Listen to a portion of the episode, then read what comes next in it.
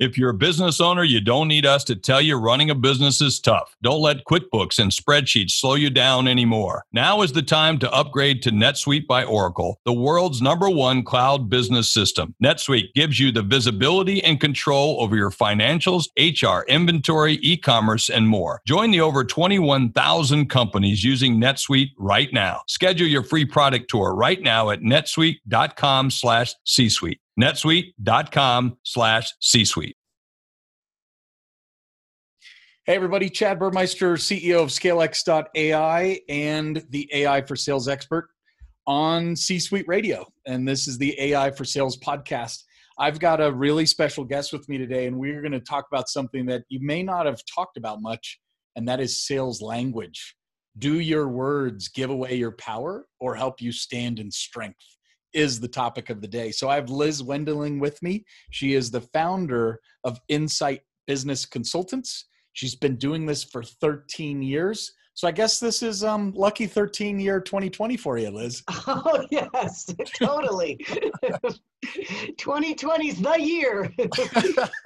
That's right. But before we started talking today, it sounds like there are some good things that have come out of this year. And that is some of the work that you do with attorneys. So I'd love to learn a little bit more about that in the call today. But I guess before we get there, I like to learn a little bit about folks that we have on the call.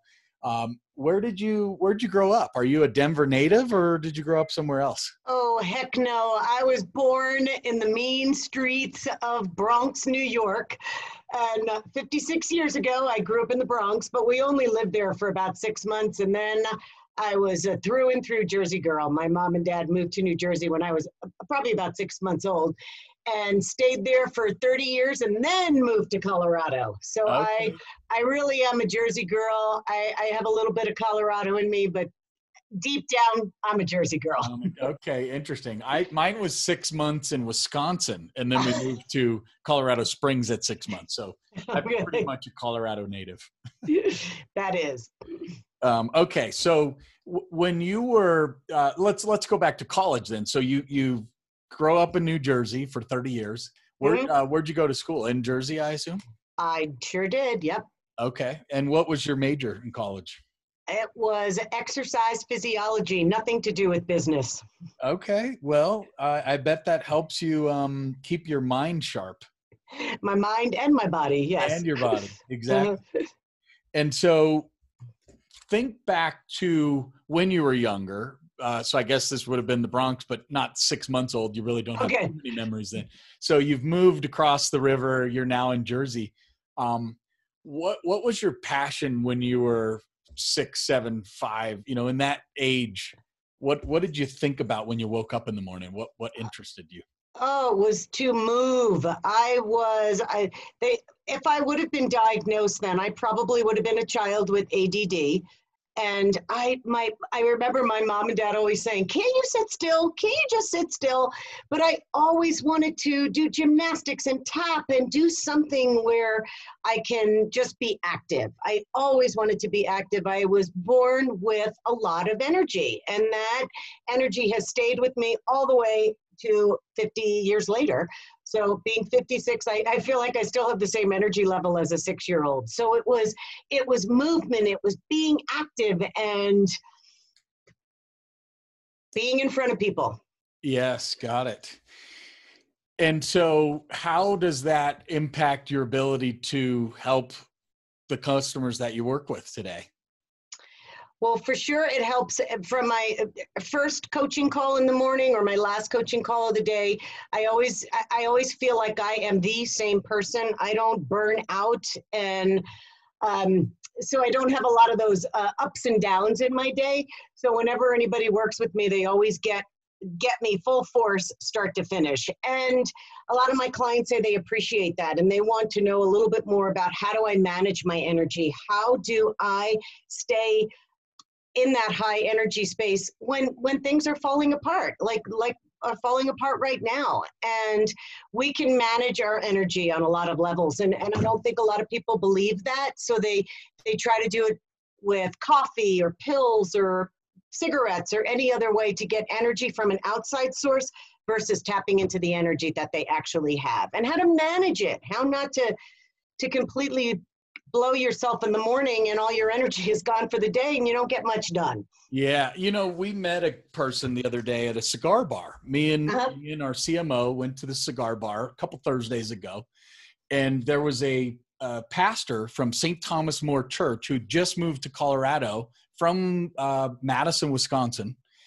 And we talked about energy, and he's actually a PhD, and he's studying, I think he's studying his PhD in physiology, I believe is what it is. Okay. And he talked about how with energy, you can actually change, it can impact not just yourself, but it can have impact on other people and other things.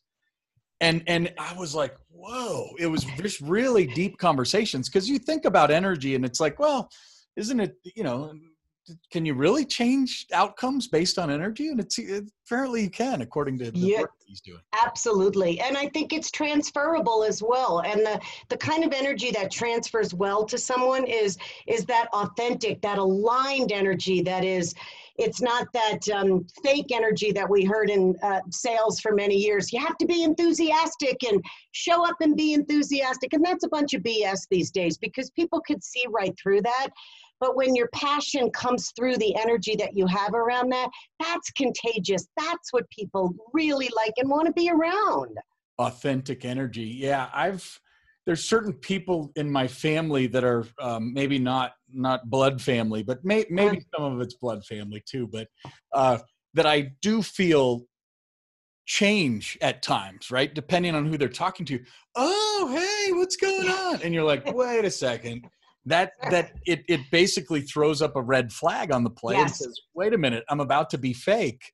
And you're saying living within your energy is really, that's when life becomes frictionless, right? Just be who you are.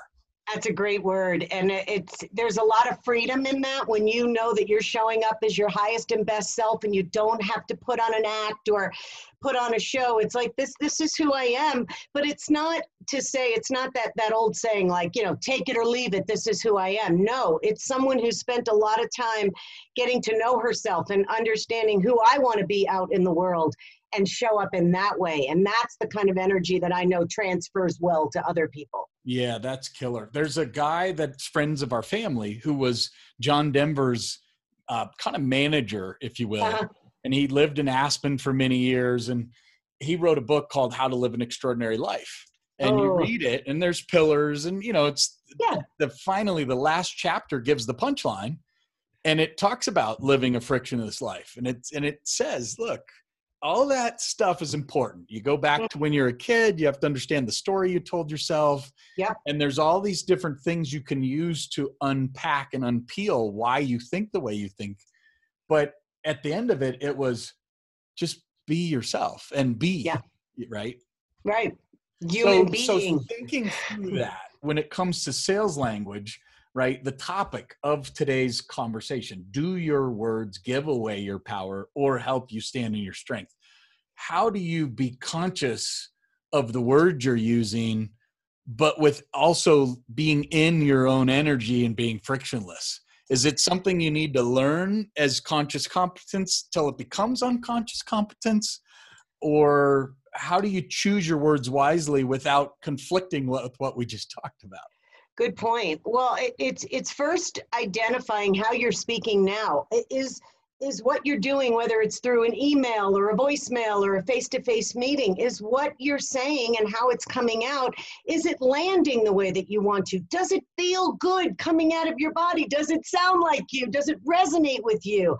And a lot of times what I find when I start working with someone is, someone gave them a script, or someone told them that this is how you start a sales meeting, or this is how you do rapport, or this is how you make a connection with someone or build enthusiasm. And all that stuff tends to be the very old way of doing business, the old adages of business. And it doesn't resonate with who people are, but they keep using it anyway and don't really stop and go, wait a second. I don't like the way that feels. Every time I start an email like that, or every time I leave a voicemail that sounds like that, something's off. But they may feel it, but they don't know what to replace it with. They don't know They're not knowledgeable enough to say, all right, that doesn't work. I don't like that, but what else do I say? And that's where I come in. And that's what I do, is help people figure out how to speak and be in their business in a way that resonates with them. Mm. Not everybody on this planet should start a meeting the same exact way, or meet with a brand new client the same exact way, or bond or build rapport the same way. It has to feel aligned with who you are as a human being. And I watch people start meetings that say, oh, how is the traffic? Or how, you know, is it hot enough outside for you? That stuff has been done for decades and it doesn't land anymore. It just makes people roll their eyes. Yeah, that's good. There was a guy that worked with me at a prior company, and he was, after I left this prior company, he was asked to follow the script word for word. And he's a Jersey boy. Uh-huh. And he talks like a Jersey guy. And he had it down. He booked 33 meetings in one day. Wow. Using his approach. Yeah. And then he was asked, or told rather, you must use this script within 98%. Otherwise, you're not going to last here. Yeah. And he didn't. He lasted all but a month. And, wow. And it's like, wait a second. That guy booked 33 meetings in one day. What most people do in 2 to 3 months. Right. In one day. Yeah. And I think that fits exactly in line. You can give someone the talk track, or yes. I call it a call guide in today's world. Here's your call guide. I want you to be somewhere within the vicinity of this. Yes. And as long as you make it your own, then we'll be okay. Now, right. I can also monitor over hundreds and thousands of conversations. If your opener loses them at hello, then okay, now we really need to have another conversation. But if I train you on, I realize I'm an interruption. Do you have 27 seconds so I could tell you why I called? Mm-hmm. Well, if you tweak a few words here and there, or your 27 becomes 60, one guy changed it to 5 minutes. And I was like, it's never going to work. Wow. And we listened to the calls, and it worked. It was his, do you have 5 minutes so I could tell you why I called? And I'm like, are you serious? But because of his tone and the way he and his belief system, I would even challenge and say his belief system was, I need 5 minutes. And when he said it, it landed in the best way. That other person received it well and said, sure, I'll give you 5 minutes. And sometimes 27 seconds tells me, if somebody asked me for 27 seconds, I would think, wow, that's all you really need? You must not have much to say. So I do like the 5 minute, because then it becomes more of a conversation, but you have to go with what feels right coming out of your body. And that's what a lot of people don't do. They don't stop long enough to say, does this sound like me? Does this feel good? Is this going to work for me? And can I do this long term? Or can I try it? And then if it doesn't, how do I modify it?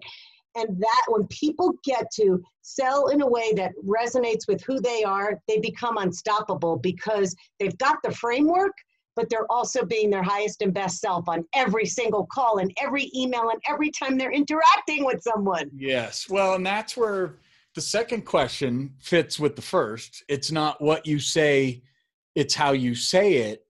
Does that still hold true or not? And I think we've already answered the question, but let's go deeper on that one. And this is one of my favorite things to talk about, because that expression is decades old, and it says, it's not what you say, it's how you say it, which implies that you can call somebody an ass, but as long as you say it nice, it won't matter. And that decades old expression made sense prior to the internet, when people did a lot of face-to-face meetings, where we had a lot of human to human interaction, at a time where body language made up 55% of communication, where you were in the physical presence of another human being. And then of course your 38% was tone and voice and speed, where you could actually hear the energy and intention of what was being said. And 7% came from words. Now that doesn't hold true anymore, because now most of our texts, our emails, and a significant portion of our interactions are done with messaging online. We're sending text, we're sending emails, and email and texting removes two critical elements, the voice and the body language. So when you remove that, that means 93% of your communication is taken out, two of the largest influences in your communication are literally stripped out of the conversation. So what you say and how you say it matters, and it matters now more than ever. Yeah, right. And both sides of the equation matter now more than ever. It's, yes. You can't call someone an ass in a nice way. That's right. You have to actually think about the word you're using and what you're saying. So when you remove all of that, we have to stop long enough and say, wait a second, I just typed that out, or I just texted that. And I don't know that that's really how, if I got my point across, or if it's going to come across condescending or salesy or pitchy. And it's stopping long enough to look at the words that you're about to hit send on. Does it resonate with you? Does it sound like everyone else who's trying to get in someone's inbox or in their text? And that's been happening way too much. Yeah. Starting out messages with, hi, how are you? I hope you're well. I hope you had a great weekend. That doesn't cut it anymore. That stuff sounds old school. Yeah, there's a great training that I did probably 15 years ago. Uh-huh. And it was on you phrasing instead of I phrasing. And when someone sends an email to me, I'll still, out of courtesy, if it's I, yeah. I'll reply and I'll highlight in red the I's and in green the U's. And I say, hey, good try. Yeah. You know, what would happen if you changed the green to red and the red to green? And you had 70% you phrasing, no I's in the first sentence, yeah. All you. And it's magical, especially if you can get that through a marketer's head, because marketing yes. tends to be, but I would say people in general uh-huh. tend yeah. to do that. But when you can teach that secret weapon to a marketer, oh. they so oh, yeah. appreciate it. And it's like, oh my gosh, no one's ever pointed that out. This is yeah. so amazing. This is terribly written, right? And they realize the you phrasing actually works like a charm. Support for this podcast comes from AT&T. 5G from AT&T is fast, reliable, secure, and nationwide. So, should you switch? Well, historically, those were the reasons new tech was adopted. Neanderthals saw that fire heated things fast and made their caves secure from rampaging woolly mammoths. The ancient Romans saw that the aqueducts were a reliable and fast way to transport water, so they stopped carrying water jugs on their backs and adopted them nationwide. Oh, and 1800s Victorians saw electricity light up rooms fast and be more reliable than candles blowing out, so they stopped bumping into walls and made it nationwide. Today's no different. Switching to AT&T 5G is kind of a no-brainer. I mean, historically speaking, it's smarter than candles, water pots, and hungry dinosaurs. AT&T 5G. It's not complicated. 5G requires compatible plan, may not be in your area. See att.com/5G for you for details. And you probably hear this too, Chad. People will say to me, well, I don't want to be salesy. I don't want to be self-centered.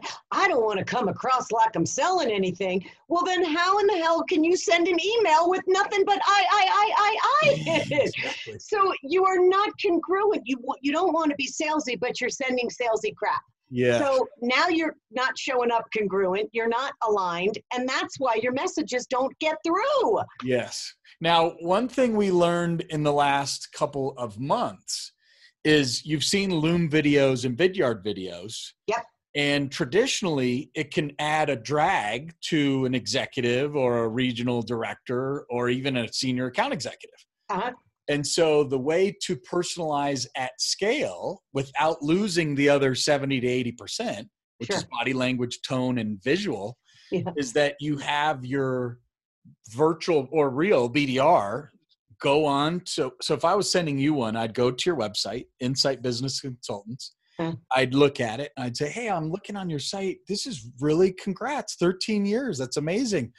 You know, and I'd say something quippy about yeah. the 13, how it's in 2020 or something. Yeah. And then I'd connect at least as a human. Then I'd point out something of value, and it would be less than 90 seconds because that's right. about all we can consume.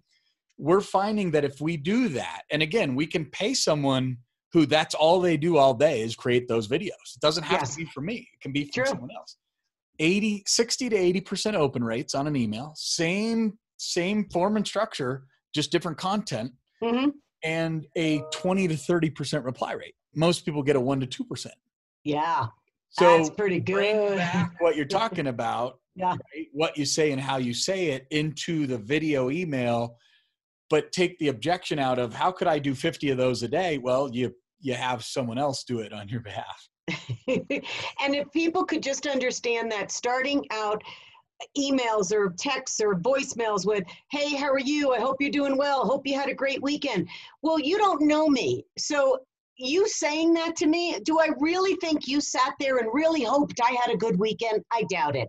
Yeah. And I know that, and what I teach people is that that's for you. When you type out, I hope you had a great weekend, that's for you. It makes you feel like you're bonding or creating a connection, but in fact, you're doing the opposite. People are rolling their eyes saying, oh my God, another email with the same opening line. It's think like, do you... There's a person trying to sell to me right now, and he was introduced to me, $20,000 to get 5 guaranteed interviews on nationally syndicated TV shows, CNN, Fox, whatever. Wow. All right. And I'm like, okay, 20 grand. That's not bad. Imagine if this person would come out to CEOs in one of those video recordings. Hey, saw your personal site that you've launched, chadburmeister.com. and ScaleX and salesclass.ai. Wow, you've been busy during COVID days.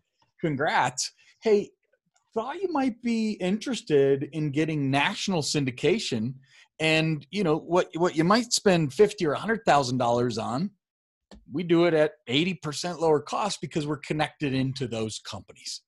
Based on your sites and your, you know, exciting things going on, thought you might want to spend 5 minutes and learn about that. Like, just open up with that. Don't, hey, Chad, I hope you had a nice weekend. No, actually, I was in Aspen. I had to wear a mask outdoors.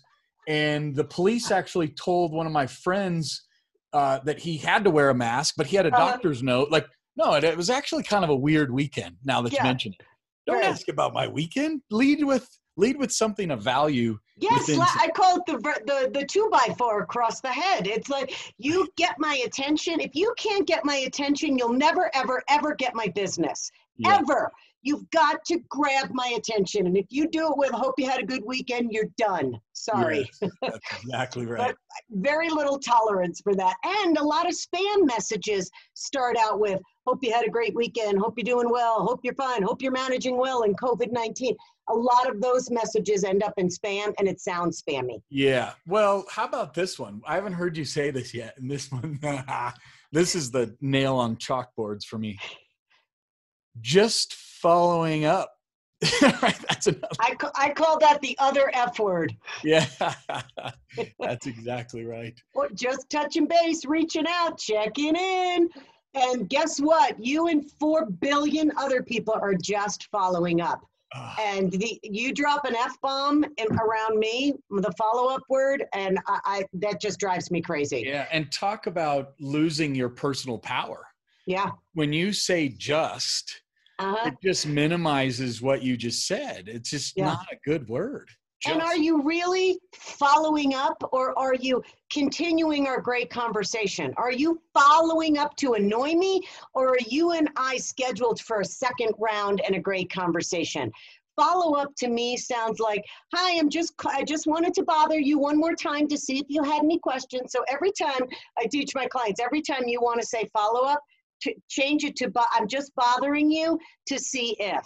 Change it and see what happens and when you say that. Yeah, right. Yep. And then it goes away like butter because it comes top of mind. And I'm just bothering you one more time. I'm just bothering you. That's nobody wants to be a bother. So I just tell people, take it out.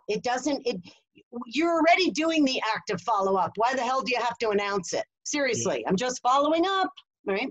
That's right. That's right. And I could go on about that. That's a whole 20-minute conversation. Okay, so let's ask one or two more topics here. So think about the day and age we're in. Okay. From the beginning of the year, there's been, it depends on the side of the coin you're on. Some companies are thriving while other companies are virtually almost about to go out of business. So let's assume you're either in the middle of the curve or you know, you're still in business, you still have a pulse, yet your trade show business has been off. It seems to me that Q4, there's going to be a lot of pressure on Q4 for a lot of companies. Yeah. So knowing that we're about to head into that time, what do you do to prepare to have the best quarter ever? Or, you know, how do you get things in alignment so that you can have a quarter to remember? Well, it's first looking at what you did in the past, what you did the last few quarters, and is what you're doing working? Is it landing? Is it getting you the results you want? Or are you going into the fourth quarter doing the same exact thing as you did the first three that didn't get you the results you were looking for, and all you're doing is duplicating the mess you left behind? I would rather somebody pull the brakes, stop and take a look, pull apart where they really want to go. What do they really want to happen in that last quarter? And could you scale back a little in stepping on the gas?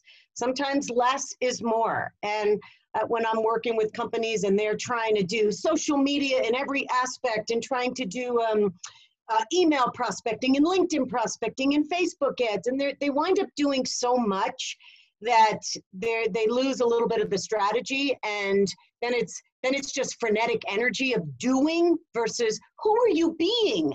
Like we talked about earlier, it's the being part of it. Are you showing up in your best light, or are you just doing activity because you're trying to scramble for a great last quarter? And I think people's energy and their mindset and who they are, if they're aligned, is so much more important than the activity they do. When you get yourself right and figure out these are the top 5 things I'm going to nail down for the last quarter, and I'm going to do it from that great mindset and skill set and alignment, then you have awesome results because you took care of the first part, which is the energy and the mindset piece. Then everything you do after that is all lined up. Yeah, that's good. I think Trish Bertuzzi once called me out on that and said, hey, you're getting into, this was 3 years ago, hey, you're about to get into this services business. And I was like, yeah, you know, it's great so far and top line's great. And she said, top line, who cares? What you need to focus on is how much money is coming out the other side. That's right. And I was like, yeah. Oh, okay. So, you know, sure, on technology companies that get 20 times multiples, right, they're graded on top line, and they know they have to buy growth. Yes. And so you really have to think about, what kind of business am I in? Do I care about top line, or do I care about bottom line? And like you said, line up to what type of business you're in. There's someone in our neighborhood that I heard about that's making $40,000 a year as a CEO for the last 5 years. And, wow. And we live in a pretty nice neighborhood. I bet his car payment is probably more than that. Yeah. And so he pays a lot of people a lot of money. And so I bet it feels good to have a team and a staff.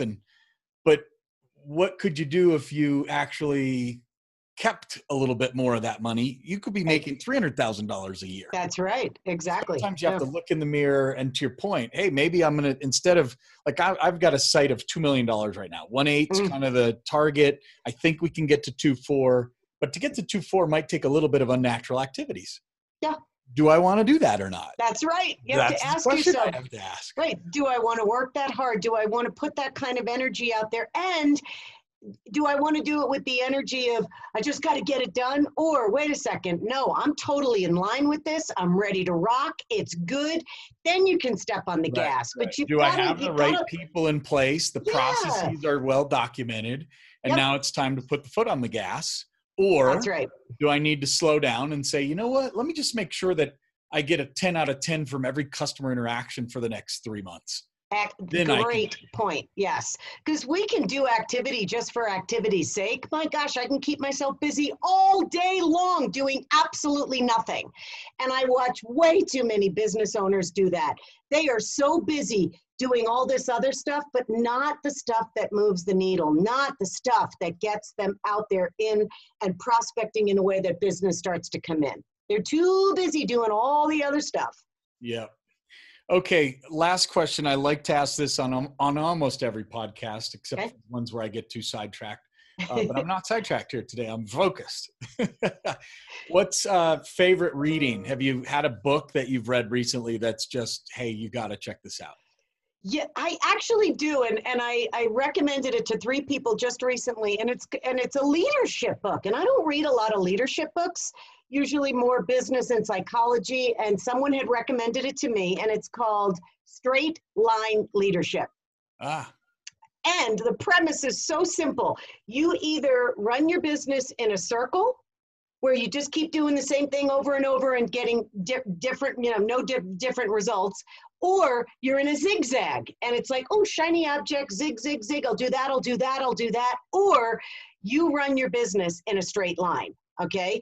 Now, when you straighten out a circle, it becomes a straight line. And when you straighten out a zigzag, it becomes a straight line. So it's looking at your business in that, how do I create a straight line versus doing the circle or the zigzag that doesn't get me anywhere. And I like the questions in there. I like the approach of how do you get someone who's a circle into a straight line? How do you acknowledge that you are a zigzag based on you've tried this, you've tried that, but you don't stick around long enough? How do you create it so that you stretch out your zigzag and start running your business on a straight line? Wow. Yeah. Yes. I've read it. I'm a zagger or a zigger, whatever you want to call me. I'm that. And Chad, so am I. But I've taught myself over the years that I can't do that to myself anymore. It's too costly. It's exhausting, and it's energetically takes too much out of me. So now I'm really focused on that straight line. How do I stay straight? Now, of course, I might zig a little. My zigzag isn't as great. I know I'll always, probably bounce around a little, but I'm really good at identifying when I start to zig and zag. Yeah, that's great. So I read it about 9 months ago, and I've actually read it 3 times because each time I got something different out of it. Wow. We started to go down the path of building a dialer because we said, you know what, customer success, the value proposition, whatever, it's not integrated as we would want to build it. Uh-huh. And then we've started thinking about it, and we talked to 3-4 different vendors to help us build it. And we said, no, that's a zig and a zag. The space is already defined. It's just one piece of our overall product set. Mm-hmm. I don't need to be the third vendor in that space or the fourth. Let's just continue to buy how we buy and add value in other areas. Yeah. And it felt right. It could have actually exposed us in a legal battle. It just wouldn't have been a good idea. So that's, and you caught it. Yeah. So that's good. That's great awareness. And sometimes people don't know they're going zigzag or going circle, but if they have a series of questions to ask themselves, they can identify it and stop it before it becomes a real costly mistake, or it just becomes, it's too far out of control to pull back. Yes. Okay. Let me give you this last, I'll call this a gift, because somebody did this on a coaching session about 2 months ago, and they did it over an hour. I'm going to do it in 60 seconds. Okay. Go. So think about, you go into the future and you meet yourself 20 years from now. And so you look around the house and you see stuff that's laying around, imagine that. Okay. Okay. Now that future self of you could tell yourself anything from then and tells you now what, and now think back. Now you come back to now. Okay. What would your future self tell you? Because there's so many unlocked keys that if you run that exercise, I've been doing it a lot lately. Uh-huh. And you think, okay, wow, I'm sitting up. Mine was a vision on a cliff in Greece or something. Uh-huh. And I had like a white shirt on. I had a longer kind of unshavenness. But what could you tell yourself that said, do this? Because you can tell yourself, you can't go back to age 20. Correct. Or age 10, but you can go back to now, right? And you can actually change the destination by using that philosophy. I like that. And immediately what came to me was, good job in following your heart. Nice. Because my heart knows. I can quickly go in and kind of close my eyes and go, all right, what are you really feeling? Is it I call it my hell no or a hell yes. Yes. And I usually know, but I know sometimes I go into my head and that doesn't give me the right answer all the time. It's too, I want to think too much, but the heart knows, it really does. But you've got to be okay with waiting for that answer. It doesn't come right away. And being okay with sitting in sometimes in the not knowing, but waiting, because the heart does know eventually and does tell you. Basically I call it my intuition. I have a very finely tuned intuition. Oh, that's good. My son is going to college on Saturday, and he literally just posted his poem that he wrote. It was about 4 years ago. Yeah. But his poem said, "I know who I am," in the middle of the poem. Oh. And to have that level of personal power that would have been at about age 14 or so. Wow. Oh. Right? Isn't that neat to know? That's exactly what you're saying. Follow your heart, because your heart knows. It really does. And to start trusting what's already there. We all had intuition. We're born with it, but it's beaten out of us as kids. And, you know, stop acting like that. And what are you, a big know-it-all? Yeah, I do know it all. My heart knows it all. My heart knows. Yeah. It's already seen it throughout generations. Exactly. I think I've heard 13 generations of knowledge is passed down through your DNA. Yes. Like, so we do know. Yeah. Yeah. That's incredible. Well, this has been a fun conversation. Personal power. Use your words wisely. And look, one of the hacks you just heard, 93% goes away.